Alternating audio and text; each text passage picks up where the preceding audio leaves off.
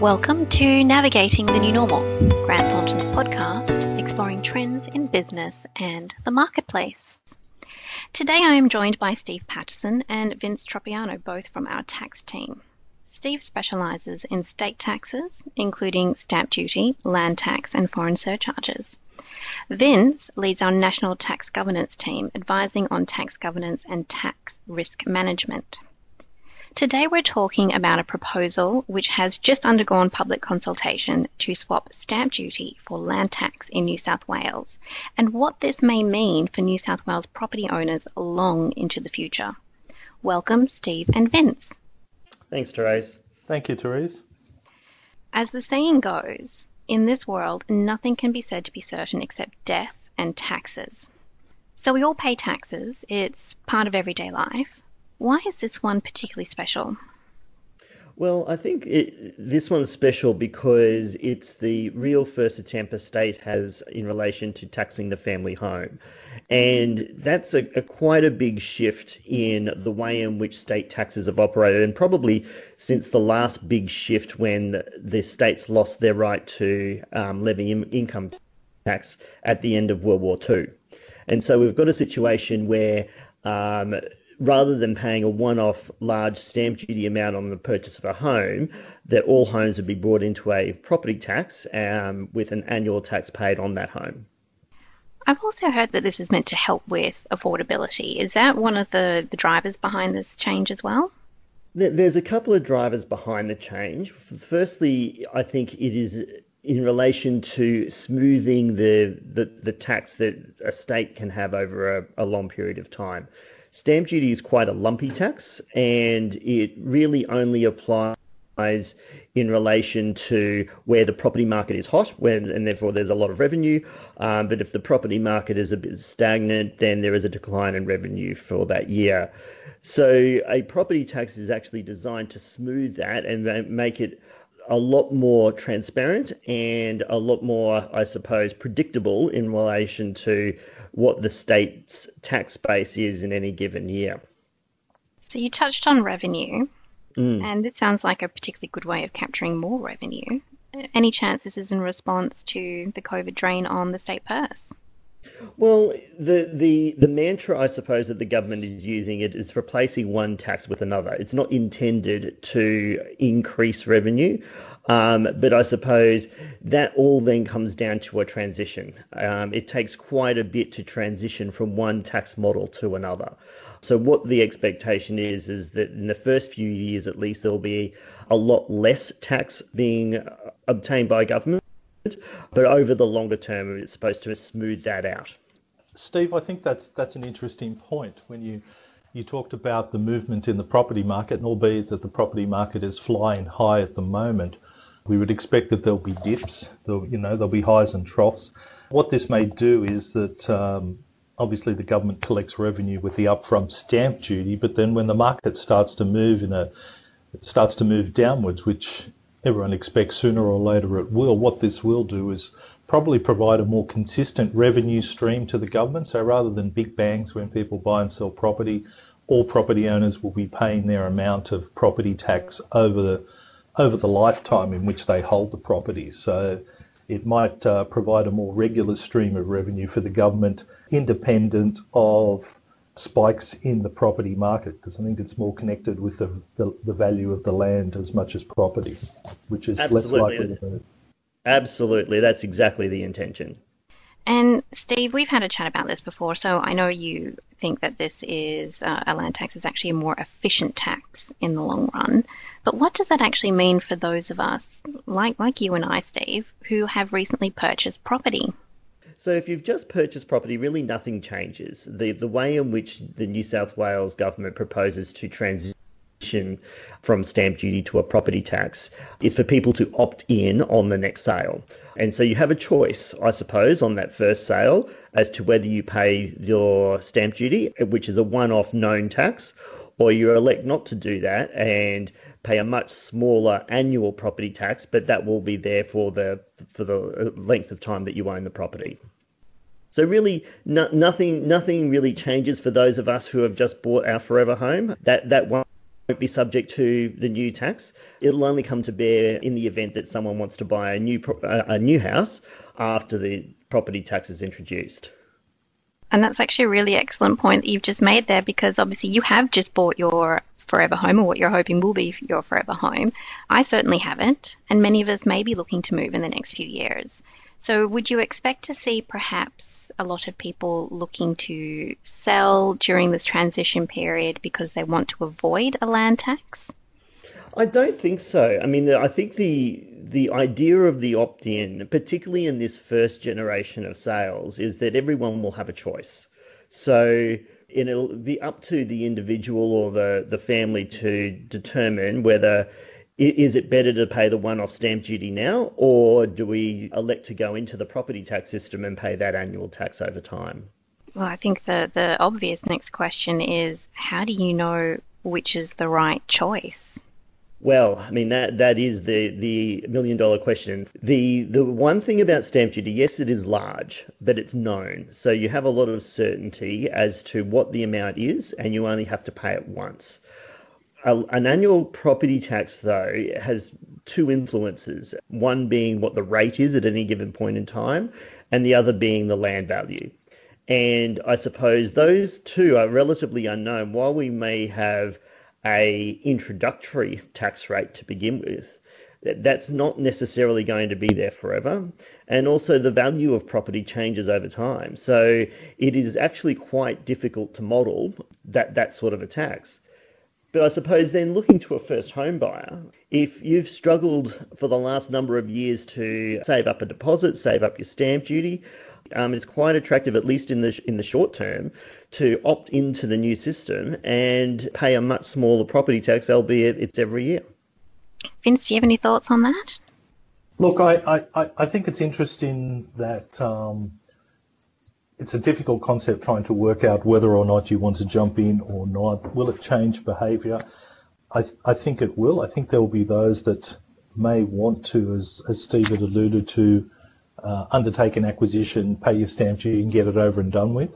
Others might think that, and certainly in the current property market, they'll run with the hounds, for want of a better word, and just wait and see what happens. And given the current value of property, stamp duty is a fairly substantial cost when you're purchasing a property now, so they may be better off holding off and then buying at a time where, rather than that upfront liability, which many of us borrow and add to our mortgage, which means it's not just the cost of the stamp duty, it's the cost of financing that stamp duty over 20 years or so. You could probably do the maths, and it might be better off paying the property tax as and when it comes in, albeit we don't know how much it'll ever end up being, because these numbers tend to change over time, like all tax rates.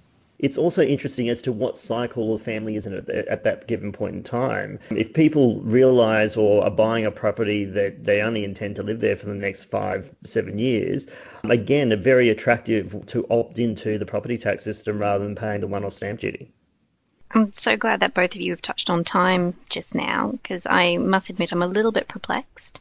The transition to a land tax could take what appears to be an impressively long 20 years. Why do we need that length of time to make that transition? Well, it's actually a lot more than 20 years, Therese. The government predicts that only half of the New South Wales land will enter the property tax system within 20 years. And so we're looking at a 20 to 50 year time horizon, at least on the current model. The reason for the long transition is, I suppose, one of fairness and one of equity, insofar as a lot of people have paid a lot of stamp duty to buy the house that they currently live in, and it would be seen to be unfair to then try and tax those same homes again. Now, I suppose the other side of the coin, you've got fairness, but then you have this very, very long transition period. And I think the other idea that the government has is that ultimately they need to sell this to the voting public, and to have a system where the decision is in the hands of the buyer. You choose whether you opt into the new tax or not. Then you're giving, I suppose, power to the buyer in order to make that choice, rather than it being imposed on you. And I suppose the trade-off for that is that you've got a very long transition period. Wow. did not realise that it was only half in that 20-year period, which I suppose means that my daughter and Vince, you've got a child as well, when they grow up, they will still potentially have to make that decision for themselves to either opt into land tax or continue with stamp duty. Yeah, potentially. And I suppose, and that's the interesting thing I'm finding with all of the rhetoric that is going on at the moment. Everyone seems to be quite focused on the immediate consequences of the commencement, where effectively everyone will have a chance to choose to opt in or not. Fast forward 10, 20 years from now, if someone previous to you has opted into the property tax system, it stays there. In the second, third generation of sales, there may well not be a choice. And so looking at the future first home buyers of the kids of today, my gut feel is that those are the houses that will absolutely go into the property tax system first, and they probably won't have a choice when they're making their first home purchase in 10, 15, 20 years' time. The ACT is actually already undergoing this process, aren't they? Yeah, so they're in year 9 of a 20-year transition period, so which seemed quite long when that first commenced, now seems quite short compared to the New South Wales model. And the way in which they've done that is through effectively a forced increase in land tax or what their rate systems are, with a gradual decrease in stamp duty over time. And I suppose what you're finding is that it's really now beginning to hurt in relation to the amount of increases that people have seen in their rates over the last 8 or 9 years, and particularly those who had just bought a house prior to the transition period, who paid stamp duty on the way in as well. So comparing the two, you might well say that the ACT is a bit more unfair than the New South Wales proposal, but it's over a much shorter transition period. Interestingly, though, the rates have gone up so quickly after the first few years of that transition period. There's currently a freeze or a cap on how much the land tax can increase over the next few years.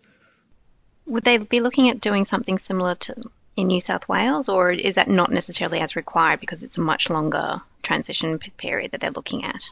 Look, I think the political concern is to get the property tax in, to implement it. What I suspect, or what I feel might happen, is that once it's implemented, you might see some pretty significant changes in a fairly short time horizon, say over the next 5-10 years. Once a government has taken the political pressure off introducing a new tax system, then it's much easier for a later government to make some substantial tweaks to that. So, for example, to remove the choice, to remove the opt-in aspect of it in the future. So it's definitely a bit of a wait and see for home buyers. But if we look at the other side of the pendulum, this will also impact on business properties as well. So we're talking shops and warehouses, workshops, development sites. How does a land tax that is spruiked in theory to help with housing affordability play out for businesses? Well, all land is caught in the new system, and all land has the benefit of the opt-in system. I mean, I'd love to hear Vince's thoughts as well, but my gut feel in relation to businesses is that they'd be much more attractive to opt in and to have an annualized property tax over time rather than upfront stamp duty payment. I think there's a number of moving parts here that could impact on the property owners as well as the corporate tenants. Obviously, most businesses tend to rent rather than own their own properties. What you might see there is that if landlords are acquiring properties or have acquired developed properties and have a property tax liability or an annual property tax liability, you would expect that that would be factored into the rent levels that would go through to their corporate tenants. And that might be slightly at odds with the landlords that have held properties for a long period of time where they're not subject to the annual property tax, may have paid stamp duty well in the past. Logic would suggest to me that those property owners would probably increase the rents as well to whatever the market value might be if it factors in the property tax. So for corporate tenants, there might be an increase in rent, and a lot of it depends on market availability and the like, but all things being equal, there may be an increase in rent to factor in that increase in property costs for the landlords. For corporates that were looking to buy their own property, then obviously there's a question as to how they factor the cost in, and there is a slight difference from an income tax perspective. If you're buying a property, the stamp duty will form part of the cost base of the capital gains calculation, so there's no immediate tax deduction for that. But if you're buying the property, factory, whatever it is, the property tax should be deductible on a year-by-year basis, as opposed to stamp duty, which would only come into play as a deduction when you sell the property.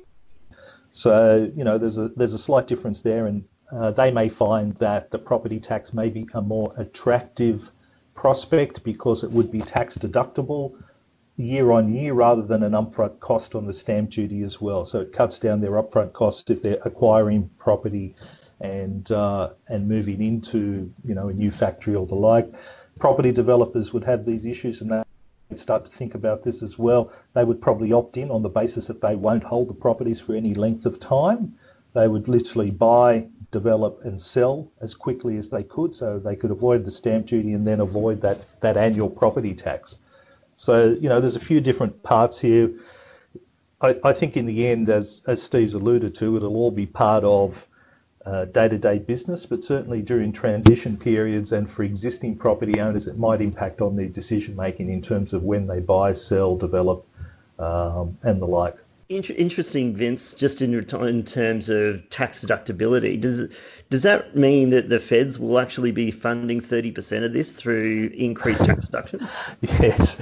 Yeah, potentially, Steve. Any company would be claiming their 30% or their 27.5% or whatever tax deduction for their property tax cost. But as I said, the stamp duty would come into play as a deduction when properties are sold. But, you know, the properties aren't sold as every year. So if you're buying a property, you're not going to get that stamp duty reduction in tax liability every year. It's only when it's sold, and people might hold property for 5, 10, 20 years, whatever it might be. Whereas your annual liability will be somewhat reduced by the tax benefit you would get on those tax deductions. That's really interesting. You were just talking about how this might influence decisions around, I suppose, when you would buy or sell. But would it also influence where you buy, particularly in reference to looking at the different states? Would a land tax make New South Wales a more attractive destination to invest in property? Well, I think the first and foremost issue just in relation to the landscape we see ourselves in with land in Australia is price. So you'll see a very large disparity of land value around Australia, with obviously the highest being in Sydney, and then petering out into the regional areas and less in other states as well. So I think price is always going to be the first and foremost decision-making prospect, along with where you need to live in order to have the lifestyle that you want and to have the employment that you want. Will a new property tax influence movement in terms of crossing borders? I suppose in that respect, I'd be very interested to see what will happen when people start to retire. So when people wanting to downsize and I suppose liquidate the capital gain that they've enjoyed through their existing home, will they elect to remain in New South Wales and pay an annual property tax through retirement?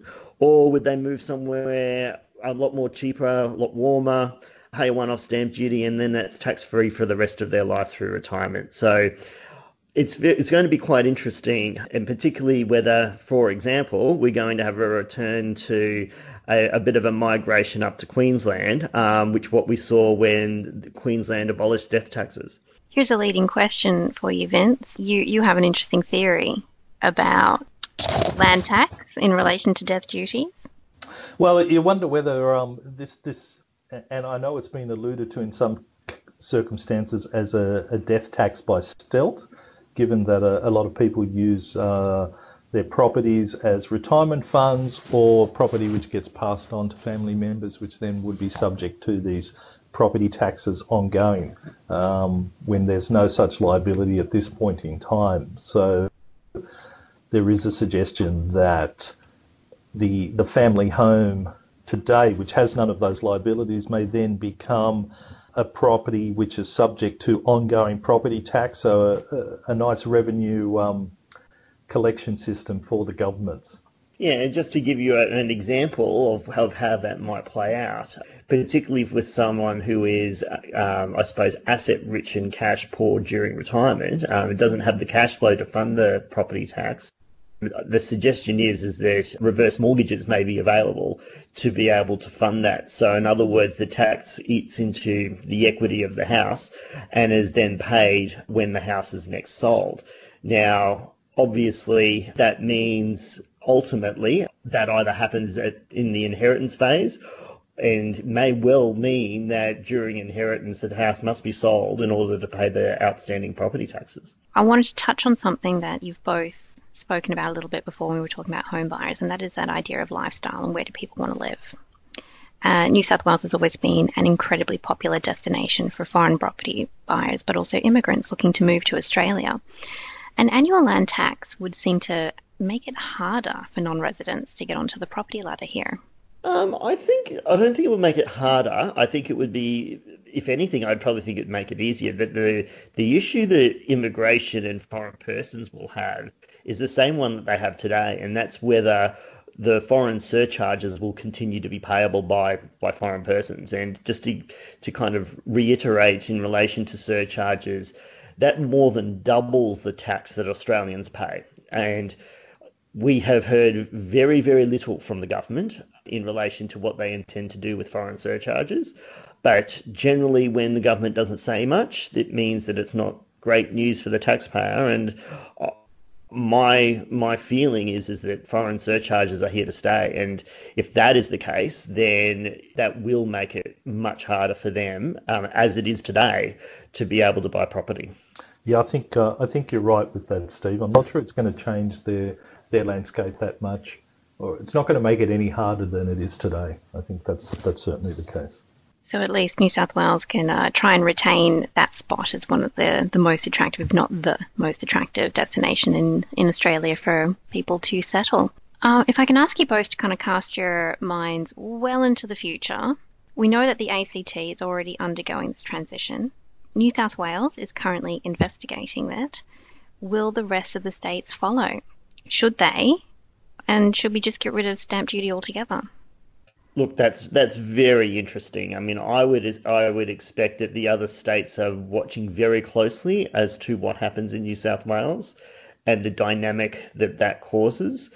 A couple of things just in relation to what we've observed over the last 10, 20 years just in how stamp duty has evolved, in that when a state moves to either increase a rate or expand the tax base, what you find is within 5 years all the other states have followed suit. So there is certainly a trend of one state taking the leap and the others following. Whether that happens in the property tax, I think, will really largely depend on where the state sees its growth. So, for example, if Queensland bets, for example, that it will be the home of the retirement of the baby boomers, then it may well not introduce a property tax there to encourage people to move to a much lower priced home and much lower priced stamp duty and no property tax. One of the interesting things, I think I saw a survey, and stamp duty is one of the most disliked taxes, because for a lot of people it comes at a time where it's a fairly stressful environment, looking to purchase a property, and then adding a fairly hefty stamp duty bill on top of that is something that people really dislike. So I think possibly initially people might see a regular property tax as being a less painful alternative to the upfront stamp duty. It's the buy now, pay later sort of philosophy. The question is how much that becomes over 10, 20, 30 years or whatever it might be when you're buying your forever home, or even if you're just buying and selling and trading up. So I think that it is something that, as Steve said, the other states will look at. I imagine that if it works here, remembering that it's meant to be revenue neutral. It's not, the argument is that it's not collecting more revenue than the existing stamp duty. But I think a lot of punters will find this appealing in that they don't have that upfront liability and they'll be willing to wear a more regular liability over a period of time. Whether they feel so well disposed towards it after 10 or 15 or 20 years of owning a property and still paying that property tax is where it starts to get a little bit problematical. Yeah, the cynic in me, Vince, is I think the rubber will hit the road at the next New South Wales election. So if we find ourselves with a new implemented property tax and the government is nevertheless re-elected, I think that's probably what more of the other states' governments will be looking at. So I guess it's a bit of a wait and see, just in case all the other states are watching now what that might mean for them in the future. Well, Steve and Vince, thank you so much for your time. Now, Steve, you're actually quite vocal about this topic on LinkedIn, so I think I can anticipate the answer for you here. But are you both happy for people to reach out to you on social or email to continue this conversation? Absolutely. And everyone is coming at this with a very different perspective. So it's quite interesting to speak with many and varied people in the community and understand how they're feeling about this and how it may impact them. Yeah, I can reiterate that. Happy to chat about this. It is a big change in the tax environment, and that always gives rise to all sorts of weird and wonderful questions and different scenarios. Well, once again, thank you both so much for your time. Thanks, Therese. Thanks very much, Therese. If you liked this podcast and would like to hear more, you can find and subscribe to Grant Thornton Australia on Apple Podcasts or Spotify.